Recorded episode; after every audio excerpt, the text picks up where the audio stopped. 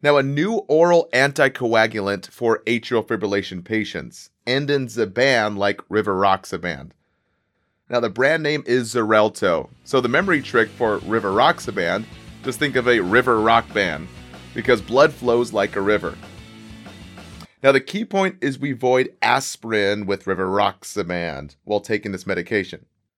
So, avoid any and all over the counter medications that increase bleeding especially NSAIDs and supplements like Ego.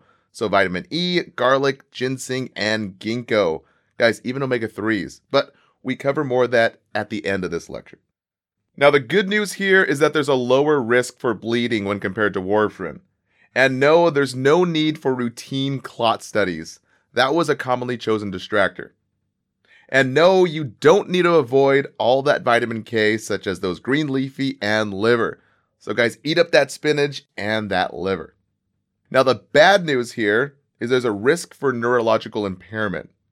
So, just think rock band causes brain bleeding from just too much head banging to that rock band with rivaroxaban.